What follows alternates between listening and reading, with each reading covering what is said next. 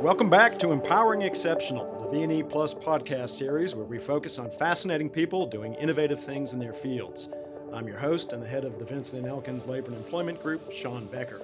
We're honored today to be joined by Lauren Leahy. Lauren is the Chief Legal Officer at one of the world's most famous restaurant chains, Pizza Hut. She also runs the chain's express business.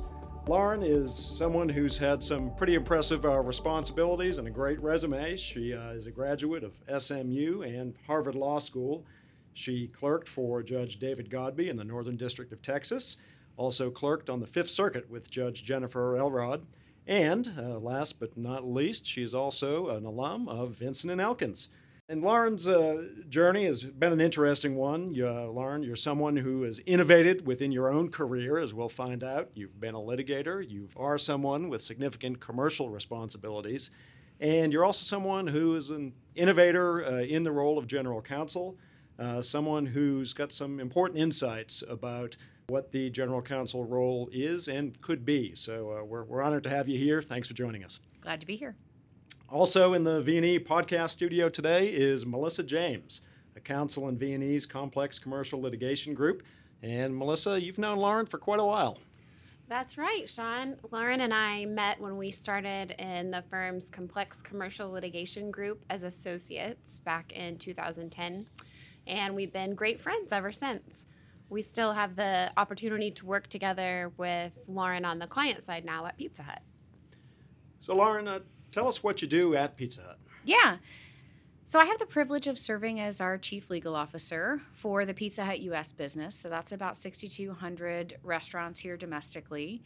I also serve as the general manager of our express business, which is an additional 1,400 units. That's in military bases worldwide and then domestically in stadiums, Target stores, a host of other retail uh, spaces, malls, etc. So a hybrid role. How'd you get your start at Pizza Hut? So it was kind of funny. I was working for Judge Elrod and loved it. Was planning to come back to the firm. Really wasn't blinking about that decision. Got a call from a recruiter, and I thought, you know, I love the advisory role, but I'm really happy at the firm. Eh, we'll see. Then I met the people, and the truth be told, it was a compelling opportunity to do something that would expand my skills, and I really engaged meaningfully with them about what it what it could look like, and ultimately accepted the offer to start with Pizza Hut after I finished my clerkship. That was your second clerkship. Yes, the second clerkship. Tell us about your first clerkship. You know, I worked with Judge Godbey, which was such a incredible first year experience out of law school because you you learn to write in a completely different and far more surgical way. Um, you have an opportunity to see a wide breadth of federal claims, and also you're just you're learning as a baby lawyer how to stub your toe and get back up the next morning. At Pizza Hut, chief legal officer, pretty broad title, sounds like a pretty broad mandate. So, what what are your responsibilities generally? Yeah, so most critically, we are a franchise business. At the core of my role is developing, managing the relationships that we have with our franchisees, primarily on the legal side, but more broadly as you can imagine. So that involves things like M&A transactions from franchisee to franchisee and providing our consent and approval in that process. Helping as we continue to develop the pipeline of franchisees that we're recruiting. And of course, the unfortunate reality is there are times where we're dealing with enforcement or other administrative matters with the franchise group. So that's a big part of my my job. In addition to that, we review all kinds of marketing and advertising. As you can imagine, we're on TV 24 7. All the little fine print you see at the bottom of the commercial, think of me and my team, more importantly. We have a host of contracts, supplier agreements, lots and lots of food coming in and out the door, as well as equipment, et cetera. But we also run our, our digital business. We have three and a half, actually, it's, it's higher than that now, billion dollars going through the web just domestically in any given year. We also manage our own proprietary restaurant technology system. So there's the contracting side, but then you also have the data privacy and other regulatory issues associated with that digital business. And then we also have a host, as you would imagine, of employment and litigation matters. You know quite a thing or two about that world, and you can imagine at an enterprise like ours that we're not immune. So I'm hearing the M&A work, the transactional work. So w- wait a minute, you were trained as a litigator. So how, how'd you handle getting thrown into all of that? Right. Blindly and with a lot of fear, but we got there over time. You know, it's funny when I started, Pizza Hut had a pretty broad litigation portfolio with wage and hour cases with our delivery driver fleet. And the idea was that I would come in and take a relatively active management role in that litigation portfolio. But in the interim time between my accepting the job and actually starting, we settled some cases and the need state evolved and my 2b boss called me up and said hey so i know you're a litigator and you like that and that's the only thing you've really ever done. Want to do contracts and marketing review? And i remember thinking um okay we'll try it out. And actually it was the best thing that ever happened to me. I mean it, it, like anyone i was a little nervous to transition the entirety of my practice area to something I'd never done before. But at the same time, looking back, it was the best thing that ever happened to me because it rounded out my portfolio, gave me some of the holistic general counsel level experience that I needed to bob and weave in a lot of different challenges the business was facing. I ended up working on a major digital project that gave me context and connections across the brand and so I'm really grateful for the pivot, despite the fact that I may not have architected it that way in a vacuum. Once you made that pivot to the transactional role, um, what have been some of your biggest opportunities? This is true across the board, whether you're litigating or in a transactional role, but I think it's particularly true when you're when you're making deals most of the time. It is so important that you understand the strategic business objectives and also just how the business works. So a big part of the challenge was making sure that I could read a P&L, you know, and really understand the finances, that I understood the strategic aims that our marketing team had so that we could execute those while managing but mostly facilitating risk, frankly, so that we can speak to our consumers in the way that's most authentic and organic to them. So a lot of the challenge was just really digging in outside of what I would call my core skill set and learning the business. It seems like an incredibly competitive and crowded business, though. Uh, Pizza Hut certainly has a phenomenal reputation, a phenomenal brand. I mean, what have you seen that uh, has allowed you to see how Pizza Hut differentiates itself within the business? So, innovation is really important to us. It's important to us both within the product category and with the customer experience. When we think about that, Pizza Hut's known for some really interesting products. You know, the Cheesy Bites pizza, stuffed crust was an, an innovation that started at Pizza Hut. We we have a great history of surprising and delighting customers with things they've never seen before. And that's in our bones. It's something we know how to do pretty well. Now, the next step where we have spent so much time and energy is continuing to innovate against the customer experience. So, when you think about things like autonomous delivery or driverless vehicles, one of the things I'm incredibly proud of is that we have forged great partnerships. We have our own DNA as innovators, and then we do a really nice work, uh, a job, I think, of forging partnerships with innovators in their own rights. So whether it's T-Mobile, the NFL, and the way that they're thinking about media and kind of the the NFL experience and how that's evolved. We have great partnerships with food innovators like Cinnabon, for example, and Kellogg. So our holistic slate of partnerships forces us to think differently and puts us in rooms with people who are really challenging us. And that's what I want out of law firms too, right? You find people who are extraordinary in their field, who are doing innovative work, you lock arms, and the rising tide lifts all boats, which is really what we're getting at. And on the express side specifically, we're working to um, navigate and leverage those partnerships to take the learnings and, and bring them to our licensed units as well. One of the things I'm really proud of is recently we opened on Sunset Boulevard something called the Hut and Go, which is we have now pizza cubbies where you can walk in, you'll pre-order, and you'll see your name on a digital locker or cubby. Your pizza will be waiting for you, and there's virtually no human interaction for you to pick that up and go, which is uh, a really fun and innovative concept that Pizza Hut's proud of and thinks is an interesting platform for the future. So is there a research lab somewhere where we would actually see the next you know pizzas being experimented on? And... you know what's the best part? is I can smell it from my office. so we have a big, beautiful R&D lab with more ovens than you could imagine and a great product portfolio that's always churning in that R&D lab and every once in a while I'll get a whiff of something and go, "You know, I got to I got to make my way downstairs right now."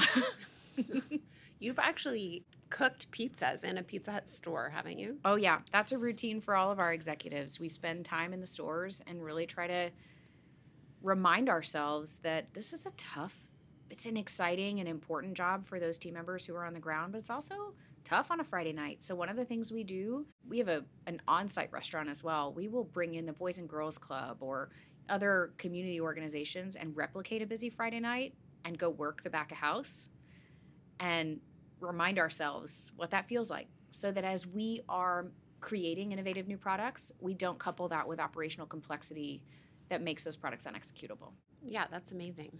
Pretty important, it sounds like, for that perspective. Let's talk about Express because you know, we all we go into a stadium, we see there's the Pizza Hut store. You, you, they're ubiquitous in Target. You can't get Right. in, in the entrance without going by uh, a Pizza Hut kiosk or a store. Uh, is that a separate business unit? we treat it as an independent uh, business unit more or less now we're incredibly well integrated with what you would consider the more traditional side of the business and we work very closely but the product offering is different the menu is different the platform is different the client base is different and the business model is a little bit different it's a licensing model as opposed to a franchising model And you're general manager of that Express business. That's right And in that role, do you have non-legal responsibilities? almost exclusively I, again, the Renaissance woman, the innovator. now you're you're now running a pretty big business, and not only do you know what a P&L is, it's a very large P&L you're handling. it's a privilege. It's an incredible privilege. And there's no question that it takes some courage on Pizza Hut side to give an opportunity like that to someone who, you know, didn't just walk out of B school yesterday or ever, frankly. But um, but it's also it situates itself very nicely with the strategic thinking skills you have to have as general counsel. And I'm really excited by the challenge. I also remember a time, Lauren, when you were serving as the acting CFO for Yeah. Pizza Hut as well. Yeah, I, I played a CFO on TV for, for a few months, and um, I'll tell you, our current CFO is actually qualified and head and shoulders above what I brought to the table. But it was an incredible opportunity, again, for me to really get out of what you might consider my newly modified comfort zone in law, now to include transactional experience, and say, okay, how do I, how do I really dig in on some of the financial reporting and the collaboration efforts we have across Yum, et cetera. Uh, I was grateful when Mike showed up because uh, he brought tremendous know-how that I didn't have. But at the same time, I wouldn't trade. I wouldn't trade those few months where I was keeping the seat warm. And can you give us a hint of anything we might expect to see in the future from the Express stores?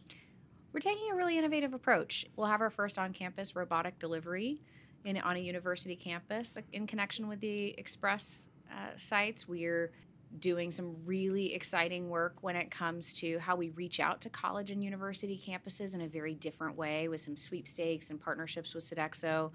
We are thinking really critically about the cinema experience and how we partner with Cinemark. We just opened our 100th unit there, and there's been some really exciting partnerships um, that we've been able to develop in that space. Stadiums are obviously an exciting place with our NFL partnership, so you're going to continue to see us think creatively there. But uh, the world's kind of our oyster. That's quite a boon to whichever college is going to get that robotic delivery. I can see the admissions office trumpeting that we offer yeah, Pizza Hut at 2 a.m. There's an element of innovation, and there's also just what is convenient for a college kid. And it's really, believe it or not, I mean, for our drivers, it can be incredibly frustrating as well to pull up to a university campus, park on the west side of campus, and navigate your way through 47 dorm buildings and up 36 stairs. So some of it is just about making that experience more streamlined for the customer and our service team.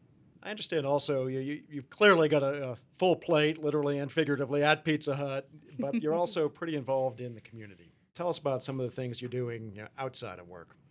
So I try to be strategic at work about, you know, where do I put my time? What are the strategic pillars that we're working against? And that's given me some healthy discipline in my private life as well.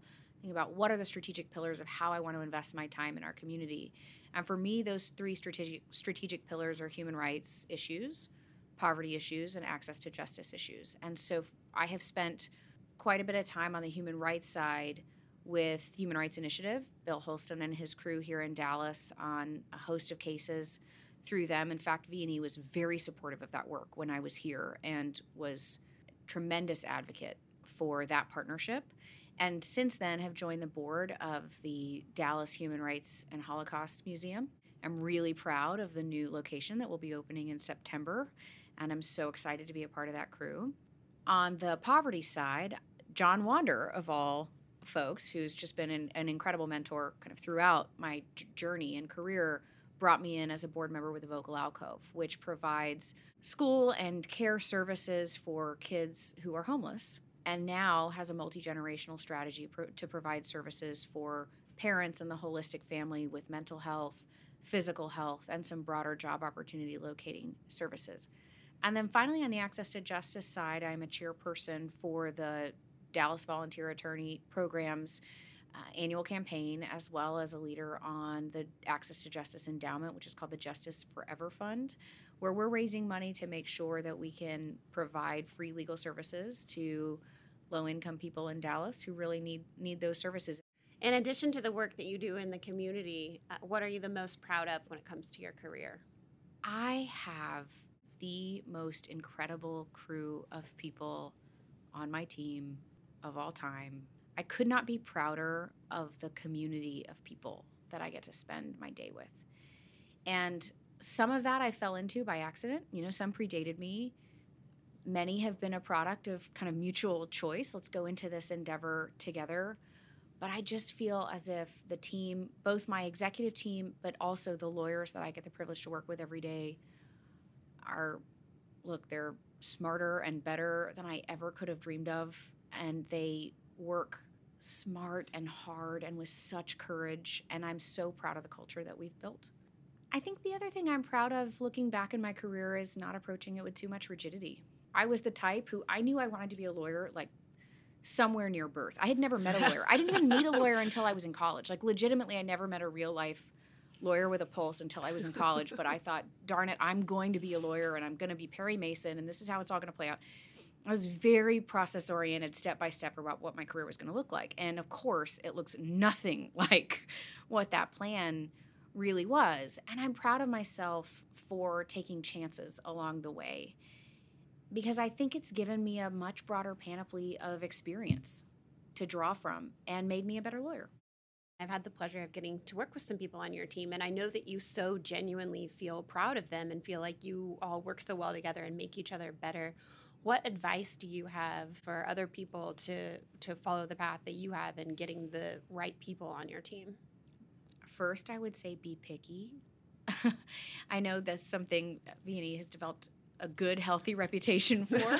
um, I say that knowing that I slip through the cracks, but uh, you guys do that well and are very discerning. I think it's all about finding people who can be the most authentic versions of themselves within your walls. And that means you have to think critically about how do I create an environment and safe space where my team can really feel like they don't have to put on armor every time they come to work and elevate that experience for them the other thing for me has been when something gets a little off track, just deal with it immediately and honestly. Take feedback upwards too, so you don't end up in a position where you where people are afraid to tell you what's really going on. And hopefully you get to a place where you've got a transparent, authentic, very real work environment where everyone's just working hard against the same agenda. It's pretty impressive what you've done with your internal team. There are obviously times when you get to look to Melissa and you get to look to outside counsel, but you know, tell us what is it you look for from outside counsel? Most of the same things I look for with my own team, right? Where is a place where they and I can be an authentic, honest version of ourselves?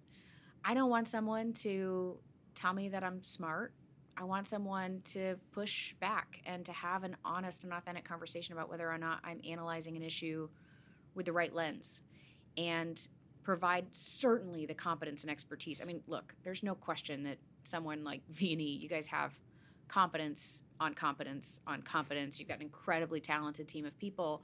But then it's about how do you package that in a way that makes me think but doesn't put me on my back foot, right? How do you set me up for not just what what are the tactical steps I need to take, but what's the higher order strategy that we're executing in a way that I can explain in a sentence or two to my board with a lot of confidence and knowing that I've got people in the trench with me that are going to execute against that strategy. And then, you know, just like I look for with my internal team, there is no question that culture really matters. And that extends to the way that people treat each other when they're sitting at the table together.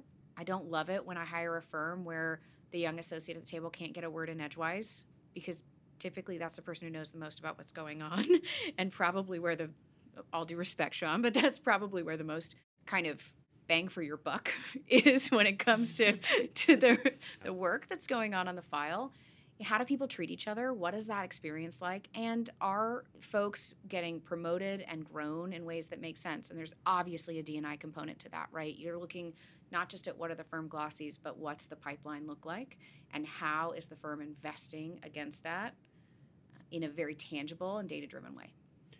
When you see some outside firms doing things right on d&i what is it that you've seen? A lot of it comes down to culture again, but it's also about do you have representation and authenticity at all the meaningful levels of the firm? So, young associates, mid level associates, senior associates, partners, and your executive team. Because a lot of times it's really easy to talk to yourself and think, we're doing right by this particular group of people, except that none of them are at the table to tell us whether or not that's true. And that happens in all kinds of corporate corporate contexts. But as we're hiring firms, the firms where I see the most differentiation and that cultural change, the proof is in the pudding in the in the top down waterfall. We mentioned at the outset, you and Melissa go back quite quite some time. Um, it seems like uh, first week orientation at V&E must have been pretty effective because here we are, it's a decade later. That's real. So, so tell us, it sounds like uh, you, you, two have uh, been there for each other and been able to be a, a support system and sounding board for each other. Yeah, for sure. I mean, listen, I and I say this respectfully and agnostic to V&E in particular. Big law life is inherently competitive. Okay, there are more associates than there are partners. That's how it works, and it's very tempting as a young associate anywhere. I see this. This is true anywhere to get some sharp elbows because you just want to succeed. You want the hours. You want to prove that you're smart. Melissa and I looked each other in the eye very early on and said, "Nope, we're not going to do it. I'm going to make you look good. You make me look good. However it shakes out, it shakes out, sister, but we got this together. And I think that's a brave and really important thing for folks to do. Because ultimately, look, we both won. It all worked out in the end. You know, there there is enough pie. It may not all look the same and it may not completely come uh, according to the plan that you have, but when you're loyal to each other and and honest and kind, it's just a lot easier to wake up in the morning and want to come to work. And Melissa was so much of that for me. And I I look back on those days and think when you feel safe in the trench, you do better work for your clients, you're happier with the people that you work for, and you feel a lot safer. Um, and I still have such gratitude for that time. Lauren and I were there for each other when we had our first children, which was, I think, about three months apart. Yeah and um, you're about to embark on life of having a second child. Yeah, you got to tell me how that goes, Mel. you beat me to the punch, and now I'm I'm walking into the chaos. So we'll see. You know, you and I both have a commute to work a little bit, and I never appreciated anything about my commute until I had my second child, and then it started to feel like a little bit of alone time that I get. You know, and kind of as a buffer between when I leave work and when I get home. And so now I talk to you half the time. I listen to the radio or decompress. And so that's been a helpful thing for me to have. Pretty impressive being able to balance all that you both have. And, you know, Lauren, look at, we just heard about all the roles, all the hats you wear, and also to be a mother of one, now soon to be two children. Um, that's very impressive. And I mean, how, how have you been able to balance everything? I have this incredible mentor who gave me the best advice I've received about air quote work life balance. And what she said is look, at any given day, you're going to be juggling a whole lot of balls, right? You're going to be traveling, you're going to have this brief you've got to uh, look over. You're going to have an issue of the contract. You, you're going to be managing the express business, whatever it is. And then your kid's going to have a recital and your husband's going to be out of town. It's all going to be messy and hard. And you're going to be juggling all these balls. And the key is to figure out which ones are rubber and which ones are glass and drop the rubber ones. I because love if you think you're going to keep them all in the air, you're out of your mind. So just get comfortable with the fact that some you're going to have to let go and they'll bounce back. And that's been the best advice I've had um, is try and be really selective about the things in your life that are fragile and let everything else ride. Great way to think about it. Well, Lauren, you've certainly uh, taken this discussion to some really interesting places, and we know how busy you are, and we really appreciate you taking the time to come on back to V&E, where you're always welcome. And again, we appreciate your time, and we are so impressed with everything you have done. So thanks for sharing some of your afternoon with us. Yes, good to be home. Thank you for joining us for this edition of Empowering Exceptional. I'm Sean Becker, and please join us again next time for another episode.